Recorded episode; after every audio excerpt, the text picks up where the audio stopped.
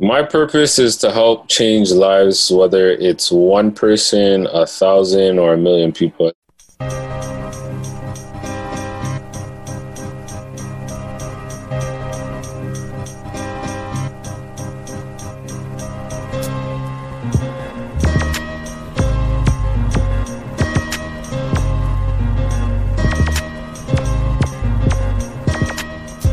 Welcome to the Purposeful Story Podcast, where we interview entrepreneurs, drivers, and social impactors who use purpose as the driver to achieve greatness. My name is Kobe Mponsa, and I'm here to provide you with priceless value that will last a lifetime. So let's get right into it.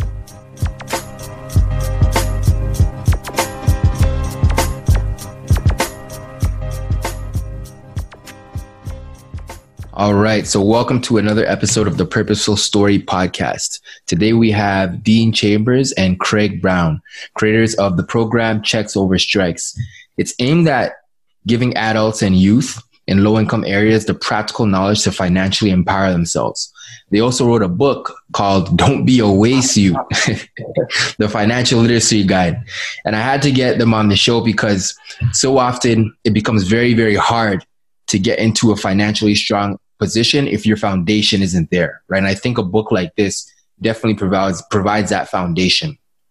And this is a message that I push all the time. You know, I'm someone who's really invested in building generational wealth a purposeful way so that you can actually take control over your life. Right. So Dean and Craig, thanks for coming on the show today. Thank you for having us. Thank you for having us. No worries.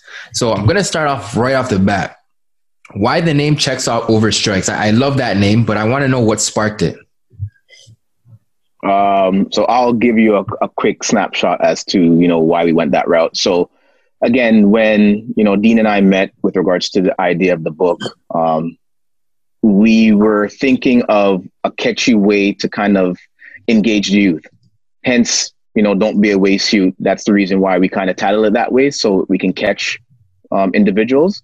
So the checks over strikes is the same thing. You know, Drake had a famous line, you know, checks over stripes, meaning, you know, Nike over Adidas. Mm-hmm. So what we tried to do was take take that saying and say, you know what, checks over strikes. And what it boils down to is that you want to be able to ensure you're checking off your financial goals and not taking strikes against them. You know, mm-hmm. bad credit, not understanding what you're doing with your budget, and stuff like that. So we just kind of wanted to put something that was catchy and you know something that was universal and we can you know capture and engage the young youth's minds and that's the reason why I became with checks over strikes. Okay. Makes a lot of sense. You know i i i wish i wish there was a book like this when i was growing up in high school because i would have i would have actually got challenged. I was like yo who you calling a waste suit? I'm gonna i'm gonna i'm not a waste suit. I'm gonna i'm gonna take this challenge on. I feel like it's definitely going to resonate with with the people, the, the youth of today for sure, hundred mm.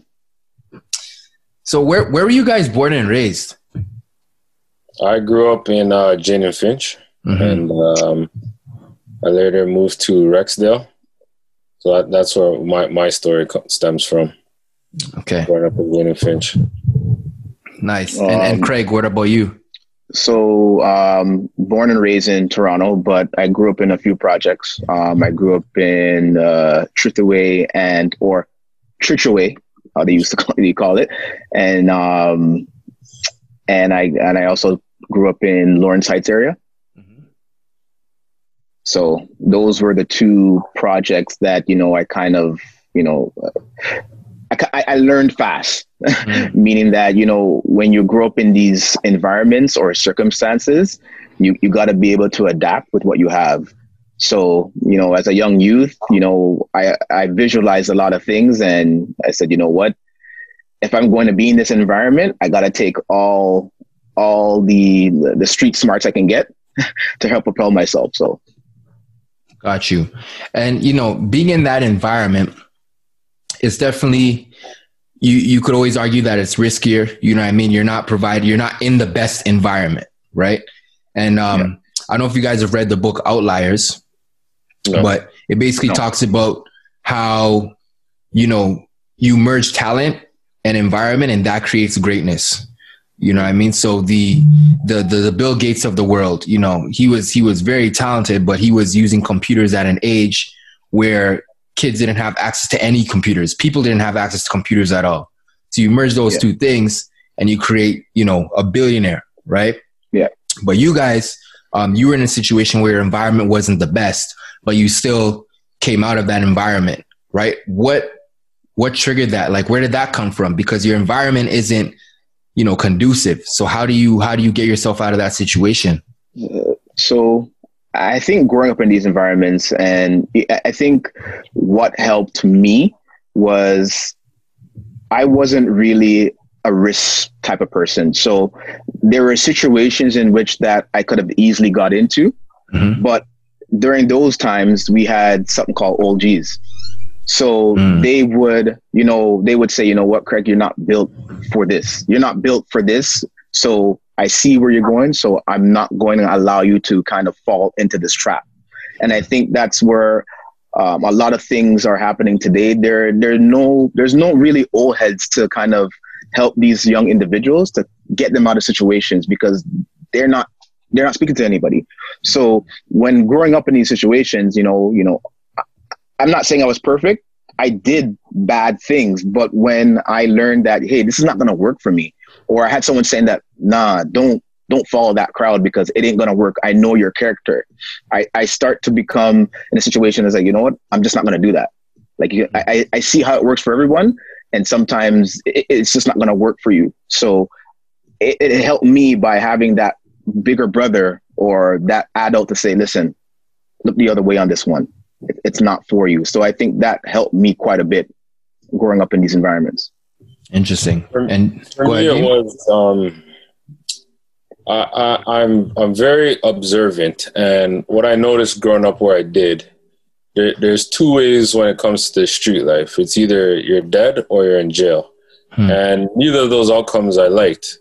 And I kind of like when I seen these things happening, it's like it's it's almost seems like it's um, like there's a movie called Blood In and Blood Out. It's like once you get into this stuff, it's it's very hard to get out, and it wasn't something that I gravitated towards. And with growing up, a lot of people told me I was very bright, so I felt like if I was to go that route, it wouldn't lead to anything successful. So I said, you know what, I don't want to be living that type of life. Like me, I'm not built for jail. I don't always want to be watching my back everywhere I go. So I said, no, that's not the life that I want to live. Like, there's a possibility for me to get out. I just got to figure out how to get out of that type of life or in that environment, I should say. Got you. And what were your, both of you, what were your first experiences with money like? mm, for me, I didn't really get money as a kid. Like for me, it's funny because with West Indian parents, whenever you get money, it's usually you get it and then they take it. And it's like, okay, why'd you take my money for? So for me, it was like, okay, when I get money, it's like, what am I gonna do with it? And my my my mom couldn't provide everything that I was wanted, so I had to find a means to get what buying and selling anything that I could get my hands on so mm-hmm. that I can turn around and get things that I wanted, whether it be video games or clothes, shoes. So I always found a way to try to make some money so that I could get the things that I wanted. Got you. All right. And Craig, what about you? Um, I, I, I got allowances. So it, it was a situation in which that, you know, I tried to save up. So just like Dean mentioned, you wanted the you wanted those Jays, or back in my time, it was Jays and Patrick Ewings. Mm-hmm. You know, I mean, I, I wanted those type of things. So when I did get an allowance, it was about it was about saving. I wasn't that savvy to like Dean to sell and um, sell and buy stuff and you know put them anywhere to you know get money back. I wasn't as savvy, but I I was I also did like to um, how can I say it? Um, I was, I, I like sports. I like football. And sometimes uh, what I used to do, and I'm not exactly proud of it, but, you know, pro line, point spread. you know, what? I was I, I was a, I was a whiz at numbers, mm. and you know, point spread, and you know, looking at numbers to say, is this team going to be be able to beat this team by certain points? And what I would do, I would research. So I would mm. research a team. So um, it it kind of brought analytics into my field because I would go on the internet, you know, look for these teams and research them and try to find out, okay, well, you know, if I were to put the money on this team, you know, would it, would it be a benefit to me? Mm-hmm. So it kind of, in the, in the long run, yes, I wasn't old enough to bet, but I think it built me in a way to like look at numbers, look at analytics, um, study, you know, study certain things and behaviors and characters. So it, it, just helped me. You know, I you know I often won on a weekly basis, mm. And my mom would say like, you know, I'm giving you allowance, but you know, you're getting this, you're getting that, and you know, I, I kept it a secret. You know what I mean? Because as Dean says, West Indians like to pull the money away. So I just kind of kept that money underneath my bed at times, and if I needed something, I'll get it. Got you, got you. So it's interesting too because it's from from the story that you guys are telling me. Did, did was there anyone that actually taught you guys how to be financially literate? Uh, for me, my mom worked in a bank for mm. twenty plus years, but with her, she was still stuck in the West Indian ways, but one thing she taught me from when I was very young is always save your money. Like she never told me why, but she's just like, just make sure you save your money. So I'm like, okay, not sure why, but I was like, you know what? She's probably telling me for a reason I don't understand. So that's kind of just the method to my madness as I grew up. I just, I would always save money regardless of, uh, for like, I never had a reason to be saving. I just save money. So later on in my life, like my early 20s or, or my teens and my early 20s when I started DJing, I literally save up all my DJ money. Like I didn't really go out there and buy any and everything. I literally just sat on all the money I had when I was DJing. Hmm. So it seems like you built um, that habit up uh, over time. Yeah. Got you. Um, for me, it was later down the road. Um, I'm, I'm not afraid to say it. I'm 39 years old. So mm-hmm. when I learned about financial literacy, it was, you know, when I purchased my first home. And I kind of learned the hard way because as Dean mentioned, saving, I was able to save money and I was sitting on, you know, a ton of cash, but I never had credit. Mm. So when I purchased my first home, it was somewhat of a struggle because I had cash, but I never had credit. And then, you know, when that came about, I was saying to myself, I was like, well, my and my credit was bad. So I was like, okay, I can't continue down this path because you know I often well I learned that you know credit is king and not cash. So you know I was when I bought my first home, I start you know reading stuff, researching things, and um, I had a few people in my corner from the real estate background that you know gave me tips and say, you know what, if you really want to you know become the person you want to be, you have to start with financial literacy. And I start just to learn, you know, the, the, the habits, the credit habits, and learning about equity and um, learning how to pull equity and reinvest and so on and so forth. So for me, it was later stages in my life. Um, I would have loved to may, may have known it earlier when I was 21, 22, but I, I believe in timing sometimes. Sometimes it's just, it may not be your time. And, you know, I learned later but for me, it, it's still something that I'm grateful for because now that I'm at this age, you know, it, it taught me a lot, and I'm able to, you know, head down to the path of, you know, you know, being not only financial financially educated, but you know, debt free. Mm. And um, looking to also make sure that my children in the long run are are impacting positively because I have the gift.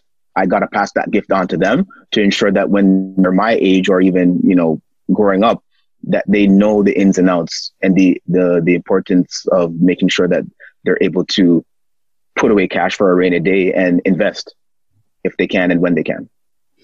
Absolutely. Powerful stuff, man.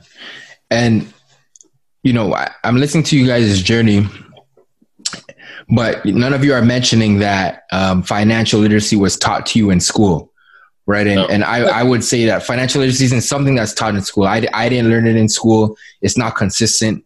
The government is now just recently becoming awakened to it, like they're making announcements.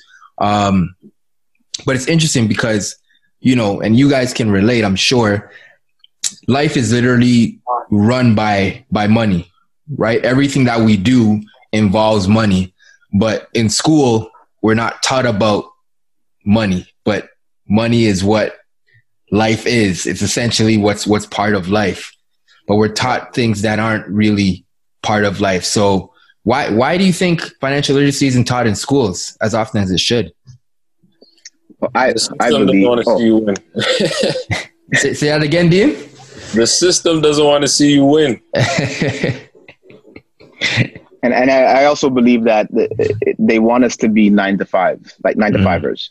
That, that's really and truly what it boils down to. Because when you take when you take a look at the curriculum and you see what you know, you know, the system pushes you to want to learn or want you to do.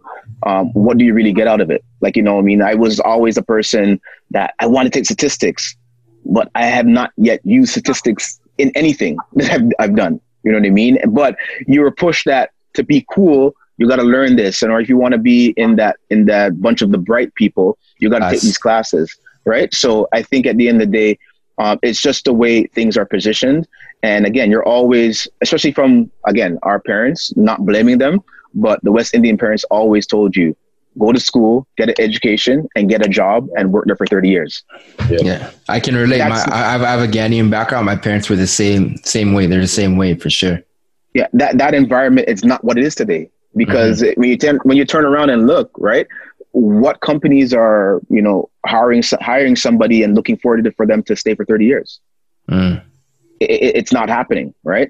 And then what happens is that any, if you have any type of dreams or aspirations, what what are you going to think about first? You're thinking about your pension. You're thinking about your your biweekly payment of your getting your biweekly pay from your job, and then if you have a dream or aspirations, it's being put on the back burner because again, you're going to be walking on that tightrope. Oh, is it going to work? You know, you know, is it going to happen for me? And then you know, you're kind of second guessing yourself.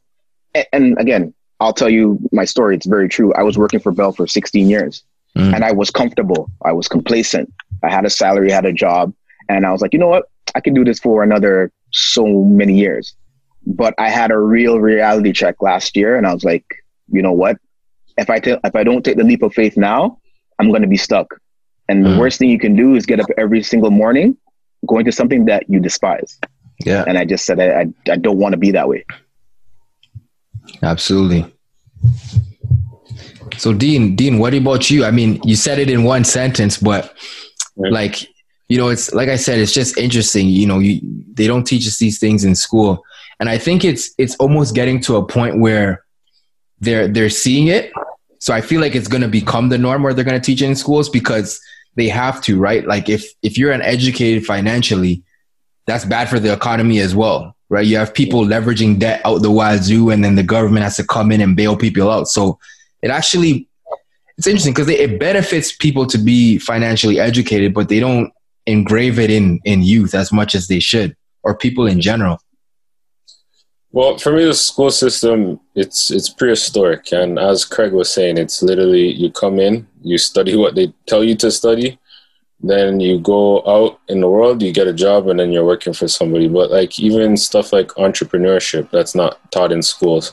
Like when I was in school, they're teaching home ec. It's like, why are you teaching me how to cook hot dogs and eggs? Like, that's something that can be taught at home. Like, yes, economics should have been like create a budget. Mm. Uh, uh, savings, uh, savings goal, uh, emergency savings plans, like things like that should have been taught, but those things weren't taught. And um, the like what the system it's like if you know too much that's not a good thing for them. Because the government yes they're they, are they they're putting it into the systems now but the government also makes money off of the school systems too. Mm. post secondary education for example. The moment you come out and if you can't afford school where are you going? You're going straight to the government. You're going to get the osap loan. The osap loan yeah they're lending you the money but they're also charging you interest on the osap loan. Mm-hmm. and I guarantee you, anywhere from 80 to 90 percent of the people don't even know how much interest they're being charged on yes. that OSAP loan, or how long it's going to even take to even be paid off. Mm-hmm, mm-hmm. It's interesting. Yeah, you're speaking facts. I had um, a gentleman on my podcast by the name of Isaac Aluafe, um, mm-hmm. few up while while back earlier in, in my episodes, and he understood um, finance from a from an early age, like at the age of 21. So mm-hmm. He was he understood numbers, but everything's numbers to him, right? So he would take the OSAP loan, but he would put it in a vehicle that would yield more more return, right? So we'd go and purchase a pre-construction property, right? And then meanwhile, his part-time job was paying for his education. So some people use their OSAP loans to go out for parties. Some people use it for education. Some people use it to go buy Jordans. He was using it to just go buy real estate. Smart right? guy, right? So um, yeah, for sure, I, I, definitely agree with what you're saying, hundred percent. And you guys also have a, a credit repair program. Um, you know, there's so many aspects of financial literacy, but why why the credit repair program?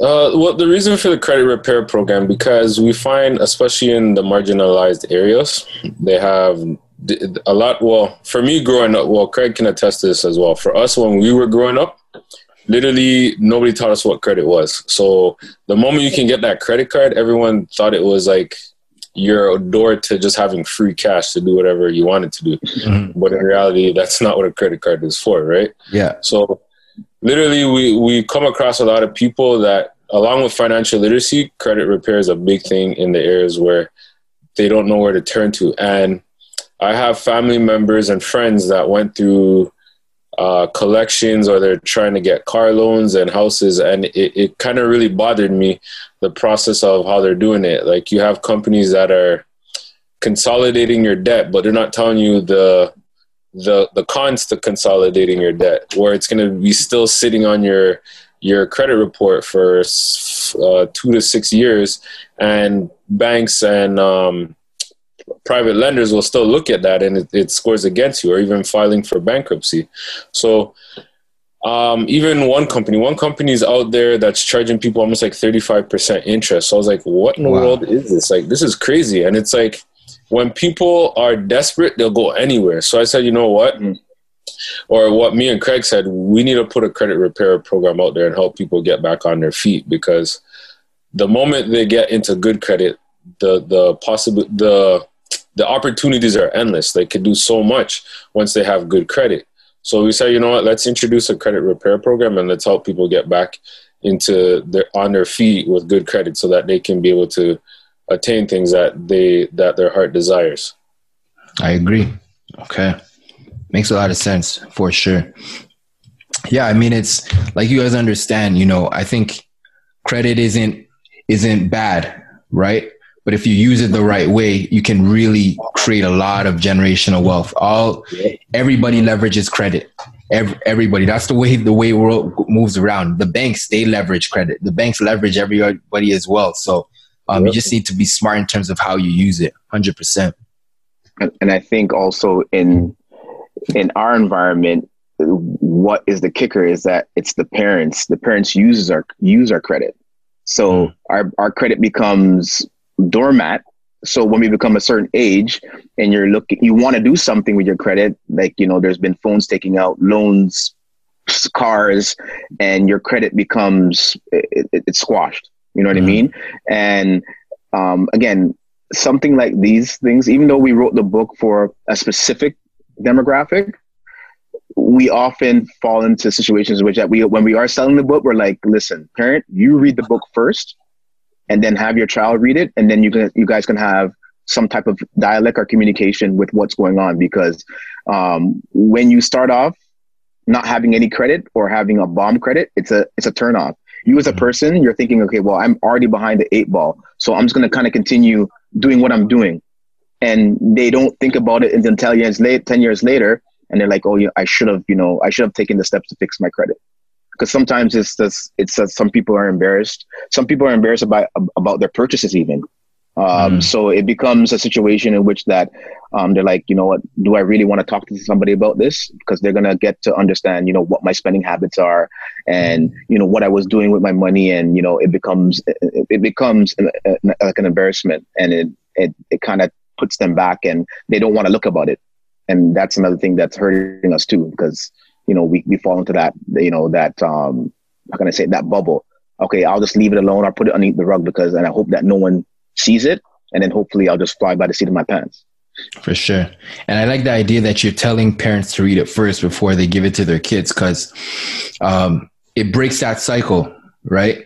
And it's it's not necessarily you know um, my parents' fault or your parents' fault. It's just the way they've been taught as well, right? So if you're going to tell your kid to do something, you better believe the principles that you're telling your kid to do as well. If you're killing, telling your kid to save, you better know why they should be saving or where they should be putting that money towards, right? So I really, I really like that. You're holding the parents accountable so that it breaks yeah. that family cycle. Yeah, because at the end of the day, your, your kid sits down and reads it and then comes to mom and dad and say, Hey, you know what? I read the book and I need help with this. And you're like, uh, okay, um, what do you need help on? But you haven't read it yourself.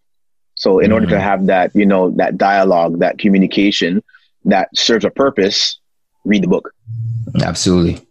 Yeah. And, um, you know, I, I don't have any kids. I don't know if you guys have any kids as well, but kids are are they're very smart, right? Like they they take in information way faster than any of us can. Um, and if you can yeah. mold a kid at a young age, you can really build an empire for for life, right? So it's mm-hmm. it's important that you know we focus on the youth because they're able to take in that information you know what mm-hmm. I mean? And you really build a strong individual by inputting that information at, at a young age for sure. Yeah, I, I think as long as you, you know, take it and if you can try to be creative with what you're trying to teach your teach Absolutely. your child, that's also important because we're growing in we're growing in a in a social media era. Mm-hmm. So a, a, lot of kids' attention span is is really short, and if they don't get it, it's see you later on to the next thing. Mm-hmm. Right? Mm-hmm. Things things are trendy. If it's not cool, you know, a lot of young youth are like, nah, I'm not down with it. But if you can make it creative, make it cool, and make it relatable, it, it, it, it becomes something that you say, you know what, I'm going to do this because it's cool. And then you have other people who are going to follow that and say, you know what, hey, Craig is doing this, Dean's doing this, and this is actually cool because out of the uh, out of what I'm doing, I can see the results, and the results lead to maybe a nice car, you know, maybe a nice house, these are all the things that everybody wants, but are you going to put in time to work for it? Absolutely. Right. So, sure, I agree. So I wanna I wanna ask you guys what what drives you to to continue checks over strikes every single day because you know you guys are in a position that you're educated, you're financially literate, um, things are going well for you guys, but you don't have to do this, right? Like what drives you to do it every single day? For me, it's my children. Um, I want to make sure that they have what I didn't have. So really, I wake up every day knowing that I got to put my best foot forward to make sure that they have a better future for tomorrow, and not just them, but my grandchildren as well. So as you said in the in the beginning, like I'm trying to create generational wealth, mm-hmm. and not just for my family, but for Craig's family and everybody else that need that it has that same aspiration for generational wealth. Got you. Yep. Yep. I would say the same thing. Again, generational wealth. You have to put down that foundation for your for your kids because as we mentioned before, we never we never got that from our parents, right? So what are we going to do to break that cycle? Right? So another thing for me is my intention. Um, you know, Dean mentioned, you know, doing for my family, doing for my family and I'm doing for his family. If we had that process of thinking of accountability for each other and each other's kids, I think as a movement, as a people, will be a lot further because I see you, I may not know you, but at the end of the day, if I can, if I can enlighten you, uh, put some knowledge or gems, jewels, whatever the kids want to call it today, um, it's going to make you a better person. And then you may turn around and say, Hey, you know what? Craig just dropped some, drop a gem on me you know, I'm going to turn around and give it to this person. Mm-hmm. So I think, I think a lot of it is for me too, is intention. You know, I, I brought that up earlier. It's the intent. What do you, what do you see yourself doing? What is your intention and what is your long-term intention? Because I think again, if you're doing something for just for the almighty dollar, right? You may do things later down the road that will impact you and your kids. And I see it far too often that, you know, you know social media too like it's it has us chasing that dollar and what happens is when we chase that dollar we, we tend to do things that are out of our character mm-hmm. you know what i mean so we got to be able to kind of you know set the foundation and say hey listen you know what? I'm going to drop a gem and I'm going to take accountability for you and your kids.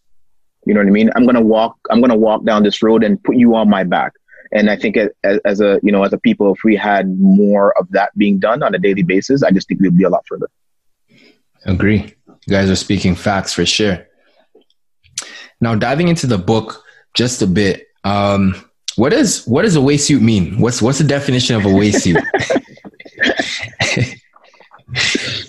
a, use, a useful person that's a waste of time or space. So, well, the reason why we did that is just so the people that don't understand the term, it's like right there in your face type thing. Like, don't ask me the question; it's right there in your face. Like, you have no reason to be wondering what are they trying to say, right? So it's mm-hmm. we, we we like to be direct in everything that we do. So that's why we just put it right there, there on the tight on the the book cover. But the waist suit it's literally it, it, it, stems from the caribbean culture where it's like you're doing something where it, it, makes no sense you're doing it. it's like why are you doing something doing the foolishness for and it was something that me and my brother used to say to each other a lot it's like you're doing something dumb it's like yo bro why are you being a waist suit for like you know mm. so that's where it came from so when i got the idea to put the book together that was one of the first things that popped up into my head. I was like, yo, what's the title going to be? And I said, you know what? Don't be a waist suit because this is stuff that you need to know. And if you're going to continue doing, going down the wrong path, like you're a waste suit in my eyes. So that's literally where the title came from. I love the title, man. I love it. Because, because honestly, what we were thinking is like, if we were to name it, you know, financial literacy one, two, three, uh, yeah, uh, who's going to pick up that book? Yeah. You know what I mean? Again, yeah. it, a lot of things stem from marketing you know, even down to the color of the book. You know, Dean and I, we learned so many things putting together this book. And it's like coming down to the marketing, the color of the book, what you say on the title of the book. It's a, it, it has to be eye grabbing for someone to pick up the book and say, you know what? Don't be a waste suit. What? And like you said before, I don't want to be a waste suit. You want to be a waste suit. It's like, okay, I don't want to be a waste suit. So I'm going to pick up this book and see what these guys are talking about. And that's the whole objective. Got you. Yeah, I'm definitely gonna be be purchasing a lot of these books just in bulk. I'm gonna read it myself, and I'm gonna just you know just deliver it to to youth because it's it's it's important, man. It's really really important. Yeah. And just on the book, what are some? Can you touch on some key aspects that the book touches on? So we mainly focus on credit, investing, savings, and budgeting. So we found those are the four uh, main components with financial literacy that everybody should know and that will help you get through in life with no issues when it comes to money and making money decisions. All right. And I like the book too because I'm sure you guys have know this as well. There's not a lot of Canadian books on no. investing. There's not. It's all from the states, yeah. you know, everywhere else. So it's I'm glad that we got another one in, in the ropes. There's not really a lot. There's a book by um like there's a lot of stock books by this gentleman by the name of uh, Derek Foster. Um, mm-hmm. Really smart guy. He's based in Ottawa, but that's literally the only book that I know that kind of talks about investing. And then you have the Wealthy Barber as well, but there's mm-hmm. not really a lot. So I'm, I'm happy that you guys made this book for sure. That was another reason because for us, whenever we want to learn something in regards to money or investing, you have to turn to to the states, but the states have so many different rules mm. versus here in Canada. So it's like you go to any library, like okay, I want a book on learning how to invest, but it's everybody's coming from the states, and it's like okay, who's gonna do something for Canada? Even on YouTube, you can barely find anything with investing for Canadians. Like it's so hard to find stuff for Canadians. Like yeah, this is good. Like even with uh, purchasing real estate property, like Americans for them to purchase property, they can purchase for like less than nothing. But here yeah. in Canada, we can't do that. Nah. Even the, the, the tax laws and whatnot, it's like what they can do versus what we can do. We can't get away with what they do out there. So it's like, okay, who's going to do this for us? So it's like the the need is out there for the finan- for the financial literacy book. So that was another reason why I kind of said like yo, we, we need to put this together. We need to get it out there because Canadians, we can't depend on Americans for anything. Like we, we need someone in Canada that lives here that knows what is needed for financial literacy.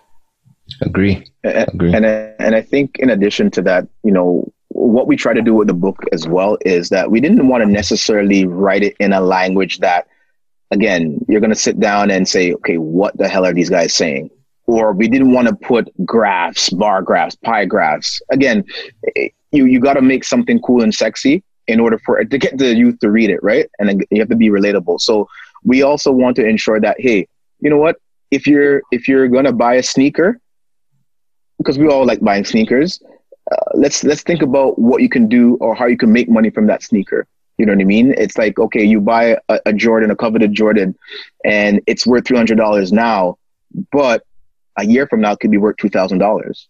And now you have that coveted Jordan that you bought for three hundred. It's two thousand dollars now, right? So you buy low, sell high, and then you can become you can become you know a StockX or innov- innovator and you know buying and selling sneakers. And again, buying and selling sneakers is cool. Mm. You're still, you're still, it's, still, it's still cool. It's still, it's still sexy. It's still attractive, but we're giving you a, a, different aspect of it. Instead of going out there and buying a shoe run every week, and then you're you're depleting your pocket. Mm. Right. So, those are the type of examples we put in the book just to let people know that hey, you know what? Again, especially during COVID, I did it. I sold a lot of stuff on Kijiji because I was no longer using it. So you know, you know, money wasn't coming in as quick. So what are you gonna do? I love what you guys are doing, man. I, I really do. So what's next for checks over strikes? Right now, we're in the process of putting our course together.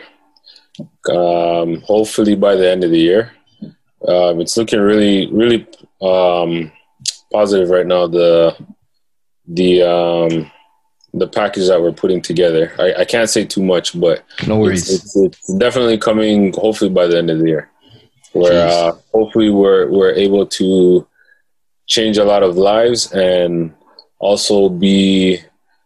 Yeah, I know the school system's coming out with something, but hopefully we can um, add value to what they're doing with our program. Absolutely, and hey, like the, the lane that you guys are in is the correct lane right? So, you know, you, you guys are in the right lane for sure. We'll definitely talk offline a, a little bit more about that, but you guys yeah. are in the right lane for sure. For sure.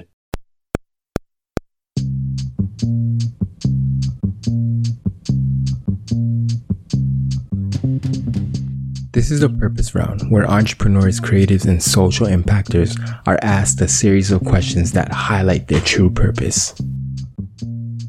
So, welcome to the Purpose Round, where we ask the right questions that really bring out the purpose behind our entrepreneurs and their journey. So, Dean and Craig, what is your purpose? My purpose is to help change lives, whether it's one person, a thousand, or a million people. As long uh, my for me, as if I can change one individual's life, especially someone in the teen years, I, I feel like I've done my job because if I had somebody guide me with the information that I have, I, I could be so much further right now. Hmm. Yeah, I, I, I believe my purpose is my well my purpose aligns with Dean. Like I said, I was in the corporation world for about 16 years, and again, I, I, I was helping people, but it wasn't fulfilling me.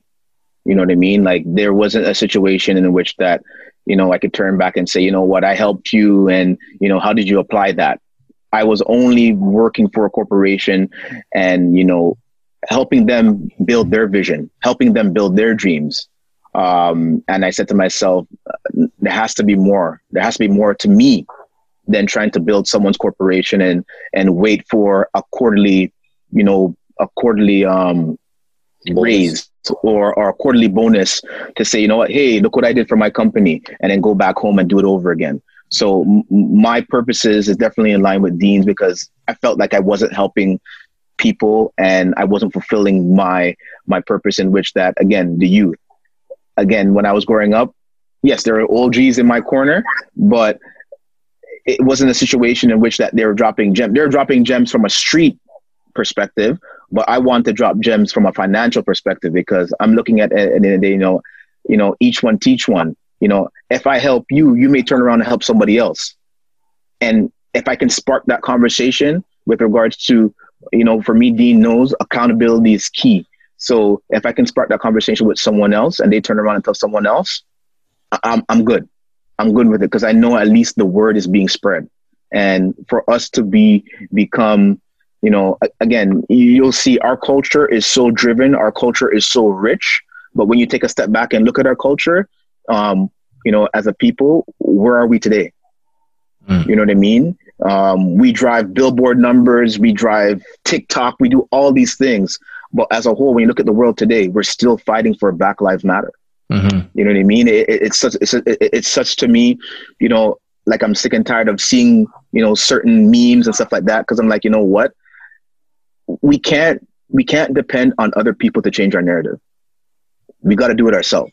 Absolutely. So let's not let's not let's ensure that we're educating ourselves or educating our people at, at most, so we can. You know, I live in Brampton, and uh, you know, a lot of uh, we all know Indians run Brampton. Mm-hmm. Why can't why can't I have 10, 12 people? Why can't I buy a block? Mm-hmm. You know what I mean? Why can't I have my people buy a block and build a community? Everyone else is doing it but us. Why? Mm-hmm. For sure. If you guys could have a conversation with one person living or dead, who would it be and why? Uh, for me, it's uh, one of my good friends that passed away. Uh, his name was Kareem. Uh, he's been he's been very close to me. He helped me out when I was younger in my DJ career, and it, it, it, it hits a spot for me because I was trying to help him get back on his feet with his credit, and just trying to help him do different things into getting higher up in life. And it just sucks that his life was taken this year uh, towards gun violence and it's people like him that where I just keep fighting day in and day out to help change people's narratives like that they don't go down the wrong path. So for me, it's it, w- it would be Kareem. Got you. Sorry to hear that, man. And and and yeah, Craig, what about you? It, it's it's it's crazy because Kareem is my cousin. So oh, wow, it's it, it, it's funny how things are. You know how, how things are you know six degrees of separation because hearing him say that and it's and when you ask that question i was thinking of um, a person that was impactful like huge impacts but how dean broke it down and and sometimes it, it boils down to we all we always seem to think that you know a, a hero is someone that you know changed the world or you know had a movement and you know we're able to or has a lot of money. And how dean just broke that down um, just it just reassured me and it told me that you know what i mean? It's not always someone that's powerful or who was powerful that make a, move, a movement it's something as small as an individual trying to make a change in their life so um, again i'm i'm just kind of blown away by it because it's a situation in which that again, he was here with us trying to do something good, try to make a change, and his life was cut short. And all for what? We'll we'll never know, right? But all I can say with regards to you know who I wanna who I wanna speak to, you know, it, it, it's tough. It's tough to sum up because again, I think I think our mind frames are are are different in a sense in that we always seem to think big and not think about someone. And it's not not boiling down to a smaller person but something that you know is within grasp again, that you talk to within your circle. Yes within mm. my circle. Like you know what i mean? We, we've lost we've lost many people um, and again i don't i think sometimes we we put people on a pedestal because they've done great things but we know people that we walk with that do great things every day Absolutely. And I, I hate to speak in, in, in, in, in like the death terms. I want to be able to uh, make change to a living person. Mm. And that's what's important to me. Absolutely. For sure. What do you, what would be the, the best advice that you guys have ever received? Uh, for me, my mom told me at a young age. She said, "Don't." She, did she say, "Don't be a waste suit"? No. many times as a grown up, but for me, it was what she told me is don't lend anybody your credit. Your credit is pretty much you. It's mm. it's it's not physical, but it's you. The moment you lend it out to somebody, they can do any and everything with it. And for me, it was just like it, it kind of went in one year and out the other, and then I got a tough lesson because I did lend somebody my credit, which was my dad, and I put a phone in my name for him. So he's like, "Oh, just get me a Bell phone." So I was like, "Okay, whatever." Then lo and behold, I get a bill from a bill from Bell, and I was like, "What is this?" Like, "Oh, you owe us blah blah blah. You're, we're gonna send you to collection." So did you I call up Craig? No. I immediately called them to find out what was going on. They're like, "Oh, you haven't paid your bill." So then I called my dad. and I was like, "Yo, what are you doing? Like, why didn't you pay this bill?" And then he had all this story. Luckily, I caught it before it got it was blown out of proportion. I said, mm. "You know what? I'll pay the bill," but that was my lesson. It's like, you know what? I, I, I she told me, she warned me. I didn't listen. I got the lesson. That's it. I will never lend anybody my credit again. I don't care if you need an apartment, if you're on like like if they're gonna throw you out or whatever it may be, it's like no, you have your credit, I have mine, and you you gotta like cherish it. Like it's it's it's it's almost like it has a heartbeat. Like the moment you let somebody do something to it or stab it, like it's gonna stop working. So even my kids, I tell them, don't lend anybody your credit. I don't care if I ask you or your mom asks you, do not lend your credit to anybody. Mm. That's super facts, man. Super facts. Okay. And what would you say for you guys is your top three most influential books? Mm. Um. Oh, I, I can't remember the title. I gotta go look for it. But one book, uh, for me, the first book I read that I actually read and I, I enjoyed it, which which was Rich Dad Poor Dad.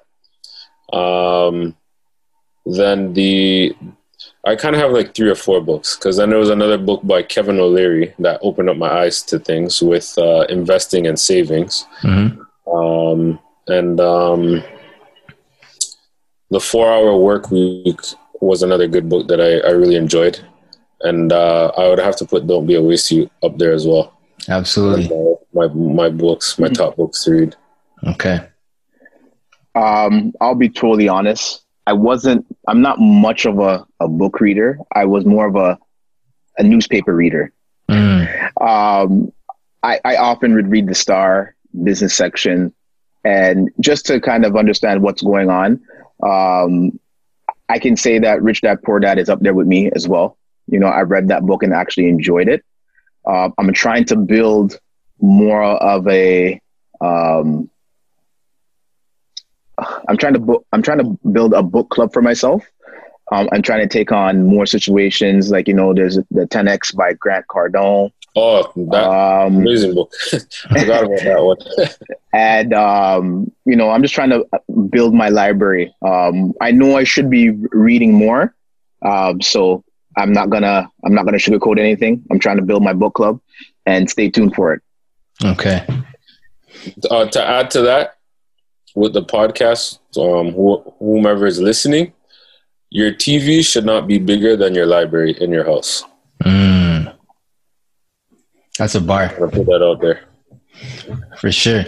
Yeah, I mean, you know, the thing with books too, and I, I love asking this question because I want my listeners to, to see, to seek this information as well. But the one thing about books is that, you know, you can read all the books in the world, but if you don't apply the information that's in the book, it's just air right? It's just yeah. useless. Mm-hmm. Um, and you guys are definitely definitely applying it. But I want you know everyone to understand that it's not about how many books you read or what book you read. It's about which book you you choose and then you you actually apply those principles to your life because that's what the book is meant for not to just read right yeah so um but yeah like those those books are are, are great i haven't read 10x by grant cardone um but it's it's on the list for sure for me as well. To be honest, that book was on my list for a year, and I don't know how I stumbled upon it again. But the moment I started reading it, I couldn't put it down. Really, and that book helped us produce our book because the mindset that he talks about in that book literally says, you know what? Sitting on your ass ain't gonna do anything. You need to go out there and get shit done. And don't just put it on a small scale. Like 10x the shit out of everything that you do. Mm. Yeah, put it put it on a grand scale, and uh, again, for us, Dean and I, we we talk every day. So it was about you know how we're going to get this done. We meet we meet weekly. We have touch points. We said to ourselves, if we're going to get this done, and and Dean knows it, I said, hold me accountable. So if I drop the ball, we got to be able to have that conversation. Craig, you dropped the ball on this. Like you know what I mean? What are we going to do to accomplish this goal? Mm-hmm. So uh, and a lot of and a lot of it, you know, and I, and I see it today when people become business partners they tend to shy away from certain things because they're like, you know what, I don't know how that person is going to take it. But I just think that again, constructive criticism is important. You always you can't put a person down and then expect them to do something when you put them down. Put if you're going to say something, come up with you know um, solution. come up with something that a solution that you can they can say, okay, you know what, Craig told me this, but you know what, he gave me a solution. So next time when that comes up, I'm going to think about how to apply that what Craig told me. You know what I mean? It's it's too many. You know, people give you know criticisms, but they give it in a in a condescending tone. So therefore, if I tell you something, am I gonna want to do that for you next time? Most likely not. Mm. Right. So it's sometimes it's just little things, the tone and how you say things, and you know, you, you know, you you say it with you say it with confidence, head up. You know what I mean? It, it, those are the those are the things the different the different makers in in conversations. Got you. Okay. And tell us something that you think is true about business that most people don't agree with you on. That's a good question, actually.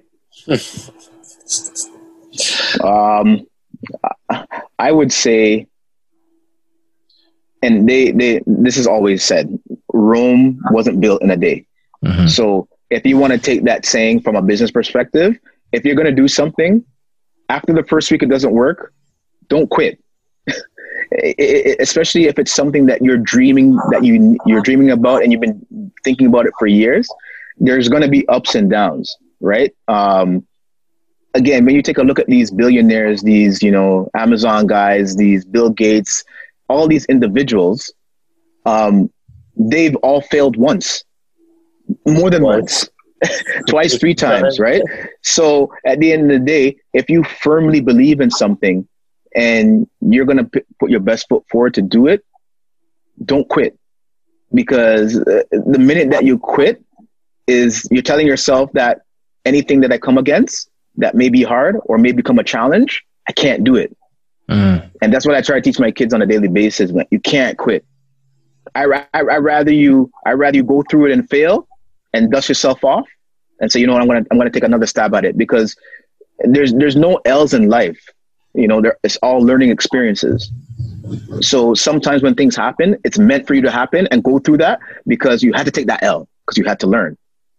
I haven't know I don't know any person that has been flying through flying through life and everything has been glory. Everything has been, you know, on point. I, I don't know any of that story. And if someone's doing that, please, I want to know how you're doing it. They don't exist. they don't exist, exactly. So I have to agree with what Craig said. It's um, the moment you say you can't do something, you're just going to continue to find ways how not to do it instead of how can I do it. Anything's achievable as long as you put your mind to it. It's it's all a mindset. So you can't psych yourself out and be like, yo, I can't own a million dollar, multi million dollar company. It's like, why can't you? If you have a blueprint to do so, it's gonna happen. It's gonna happen when it when it's ready to happen. You can't force things you can't force your business to become a million dollar a million dollar mm-hmm. business the next day you have to put plans in place and follow along with your plan of action and over time you'll get to where you want to be for sure and is there any last piece of value you can leave with our listeners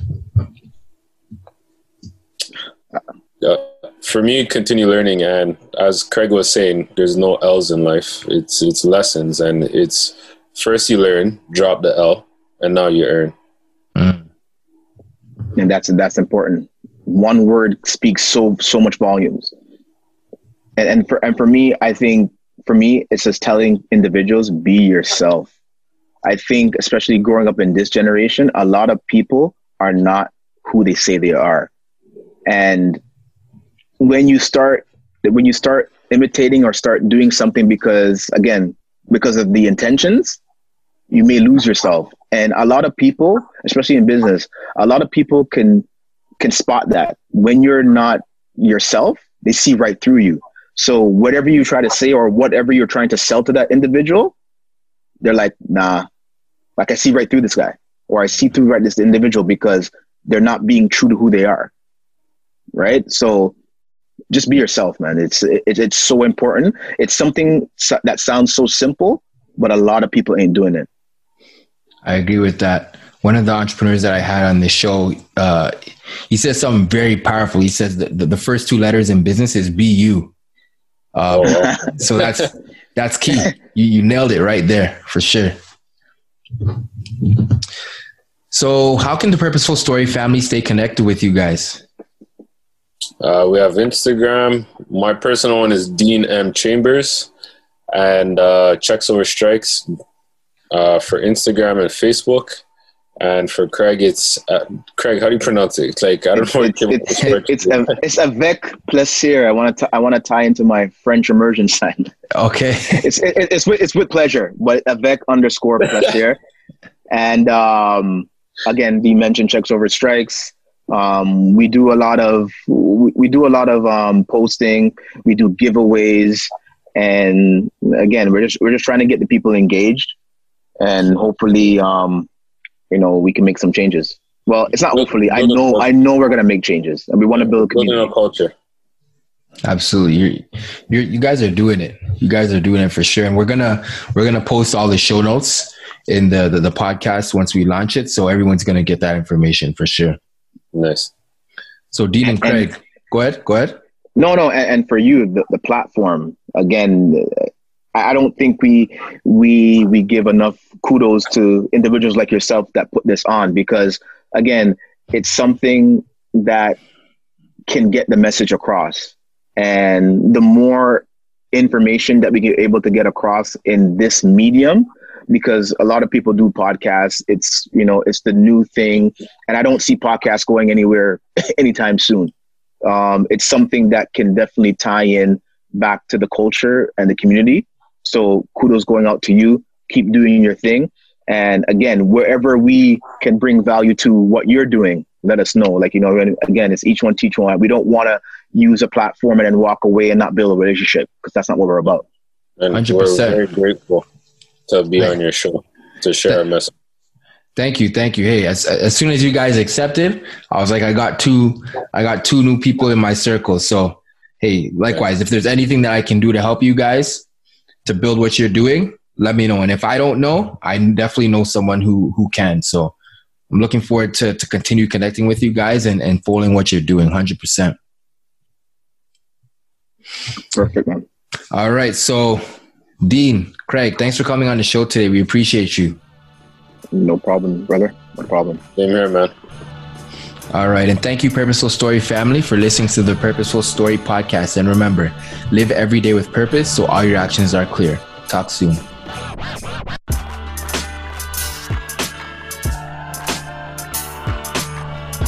This episode was brought to you by my senior editor, Podcast Doc, and the beats were created by DJ Nana. Don't forget to subscribe and leave a review. All it does is drive more listeners to the podcast as we continue to share more purposeful stories to your eardrums. Thanks again for listening. Talk soon.